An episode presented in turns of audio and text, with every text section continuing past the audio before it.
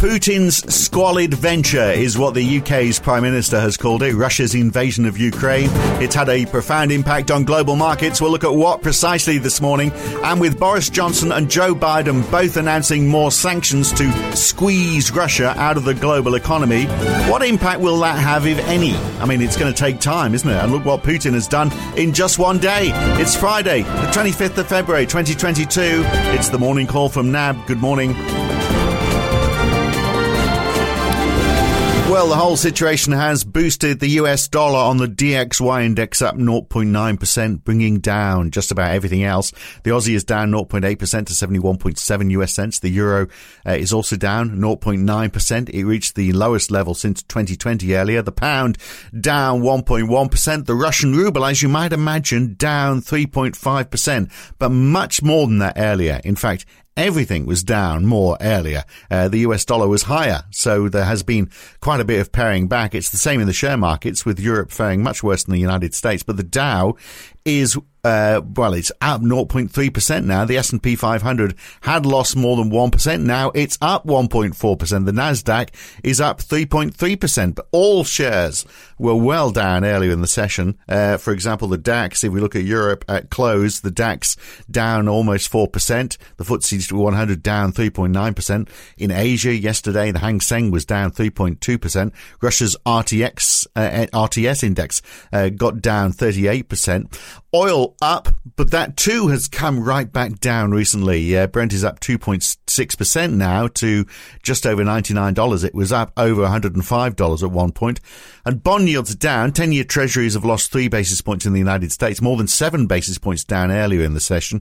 German bond yields are down six basis points. 10 year gilts down three. Australian 10 year bond yields are 11 basis points lower, down to 2.15% now. So curious that the markets have bounced back after Joe Biden's address this morning because he really didn't say anything that Boris Johnson hadn't said earlier. Uh, he did say there wouldn't be military action, but of course, you know, when yesterday we said, don't panic, that was the title of the podcast yesterday, we might have missed the mark on that given that uh, what followed hours later, there's been more than 80 missile strikes now on a Ukrainian target, according to the UK Ministry of Defence. So big moves we've seen today in markets. The world has changed, hasn't it? Here's NAB's Gavin Friend in London quite a response to all of this, Gavin. And I guess the question is that no one knows the answer to where does all this go?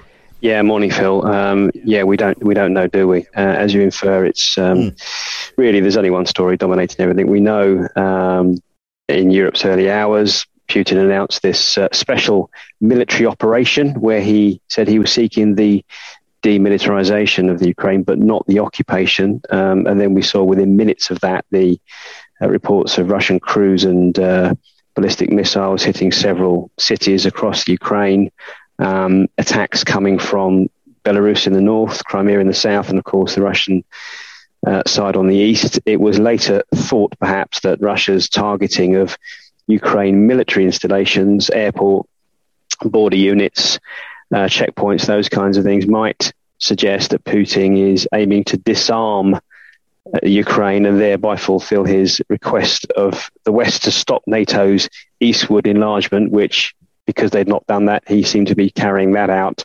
unilaterally. But, you know, with the broader strikes that we've heard about during the European Day and US Day, Moscow said to be looking to replace the Ukraine government. Um, Russia looks to be aiming to take control of at least the east and the south of the country.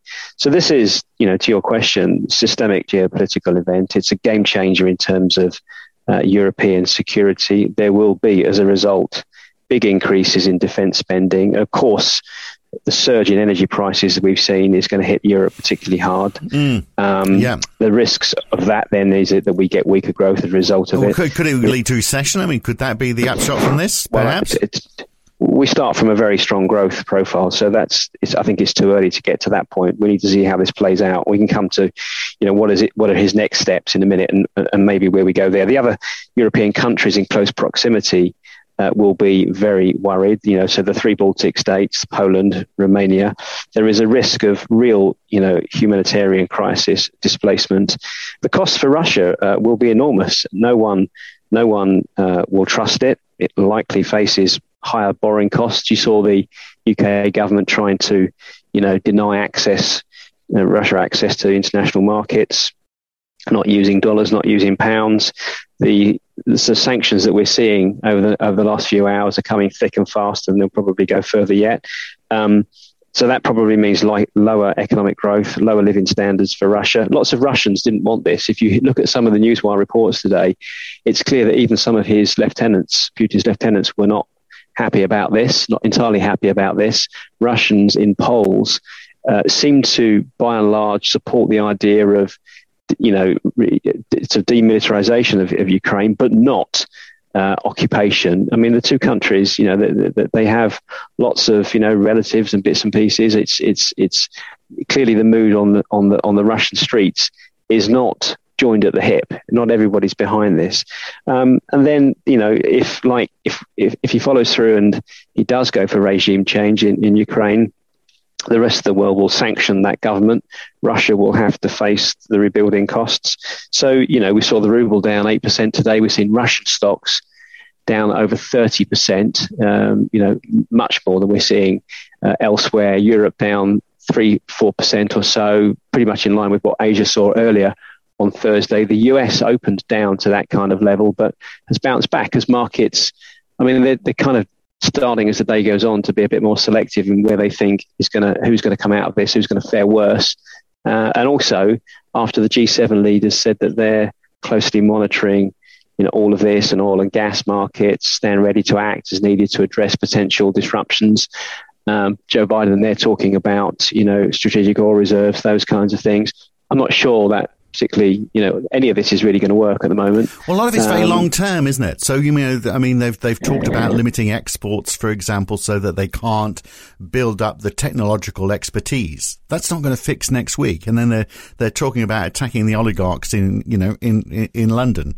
Uh, they, you know, they've been talking about that for decades. It's uh, well, certainly for a decade anyway. All of this, you know, what impact is that is that really going to have? And okay, um, uh, buying uh, buying sovereign debt debt, you know, that might have a bit of an impact. I mean, Boris Johnson said he wants to try and uh, get uh, the Russia out of the SWIFT system. Uh, that might have a, an immediate impact. But of course, Russia, through all of this, I mean, since the Crimea uh, situation, they've tried to become more self-sufficient, haven't they? So they, for example, they are much more food self-sufficient. So they, and obviously they are uh, uh, self-sufficient in arms. So you know, these things are going to take time, and and Russia is just going to uh, look after itself as much as it can. Meanwhile, a lot of these sanctions are going to hurt the West. That, that's absolutely right. And, uh, you know, it's almost at the point where we don't really know. We don't know where we're going next. No one knows, for instance, whether Putin will push for regime change or whether he'll just knock out the military, as I said, and then pull back. That would be an optimistic situation, perhaps. Uh, you know, retaining the two self-proclaimed republics of Donetsk and Luhansk that he has been occupying for the last eight years anyway.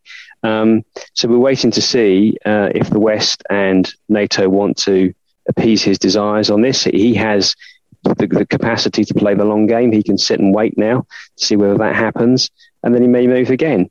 Markets are now, you know, having lurched earlier today, uh, they're in this kind of pause mode now to see where where we go. Um, you know, sanctions, as I say, are being ramped up, but Putin feels emboldened. He's sitting on huge FX reserves. He's, you know, despite what I talked about in terms of the costs he's going to face, he's printing more cash as commodity prices surge. He has China's backing. At least China has been vocally sympathetic anyway to his concerns, to Putin's concerns over NATO's eastward drift. It, I mean, it suits. You know, we saw the the cozying up of Putin and President Xi um, at the Moscow, sorry, at the uh, Beijing Winter Olympics. It suits both Beijing and Moscow to push back and see less US influence in both of their areas.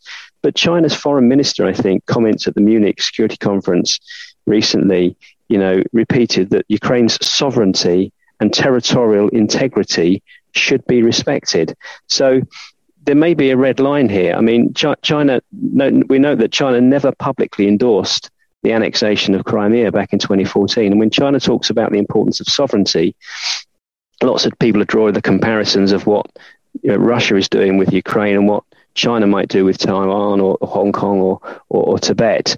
Um, you know, what China fears there in that inference is, is that um, one of those areas, Hong Kong or Taiwan, tries to break away with support from another nuclear superpower like the US. It doesn't want to get into that situation. China's also trying to spin two other plates. It's trying to keep trade going with Europe and with the US. You know, it, it wants to do that. It wants to be seen as more responsible. Um, and it has a trade line with Ukraine. The, the, the Belt and Braces um, uh, initiative, you know, that's going through um, parts of Europe and parts of parts of uh, the African nations with China. Um, you know, it, it, it, it's in fact the, China is the Ukraine's largest trade partner. The, the, volumes are not great because the Ukraine economy is very small, but it's important to the Ukraine, and, and, and obviously China wants to keep that link going. So you, you could raise the question: Can China continue to spin all these plates? Um, and if something's going to drop, is there a red line on the support it gives uh, Moscow in, in, terms of, you know, is that the thing that that the forces um, Putin at the end of the day to step back a bit and try and you know um, just just go along with the military pullback and uh, and then and then take it take a further bite perhaps later on. So Boris Johnson spoke earlier today saying that uh, you know he wanted to end the dependence on uh, on Russian oil and gas. The question is, uh, obviously that means oil and gas is going to be much more expensive. It's not just obviously as we talked about the other day on the on the podcast. It's not just oil and gas, is it? Uh, Russia, you know, it's it's nickel, uh, platinum, palladium. you know, there's you know all of that's going to pile on the inflation inflation concerns if the cost of, the, of all that goes up? And is it really going to impact Russia that much if China was to say, oh, look, cheap oil. Let's buy more from Russia now. Well, they already are, aren't they? I mean, Russia is a huge supplier of, of petroleum and oil products to to China, and I'm sure which, gets, that, which raises that, that the question: of- Who's really suffering through all of these? Are they going to have any impact, and is it just going to be an impact on the West? And that's the problem. The world at the moment can't, in its current state, can't live with without Russian oil and natural gas, um, wheat, corn, 20, 25 percent respective control of those markets because there just isn't yeah. enough supply. Wheat prices, incidentally, up up 5.5 percent today. So you know, it's it, you, can, you can see the areas where you know where the demand is. They're the ones being hit the hardest. Uh, and and every every avenue that, that the world and Europe in particular looks down as a as a way of getting out of this is an expensive one. Yes, Europe will move. There's no doubt towards greater reliance on renewables um, renewable energy, but that's going to be costly and it takes time to get there. Germany saying that it can, if it wanted to, you know, r- lose its dependence on Russia in this respect, it could do, but it's going to take a long time. And actually, Germany. Germany feels it finds itself in a very uncomfortable position. It likes its trade relations with Russia. It feels very comfortable with it, um, and um, you know, it, it, wishes it wasn't in this situation. I think Italy is in a similar situation. You know, um, Germany, from that point of view, you know, they've they've they've talked about not sanctioning Nord Stream two, but they've left the door open. Um, and I find it difficult to believe that they really want to shut that off completely because for them, that's a that's a longer term you know solution. Yeah, and yet, and yet, um, you know, but everyone is talking long term, aren't they? Well, certainly Biden is talking long term, and uh, and and Boris Johnson is talking long term. You know, he talked about he doesn't want creeping normalization. In other words, you know, if they uh, if if they sort of uh, start to backtrack or don't go any further, if Russia starts to ease off a little bit, he's sounding like he doesn't want to forget this. You know, the, as far as he's concerned, it seems the world has changed, whereas maybe other people have got a a, a, a different idea.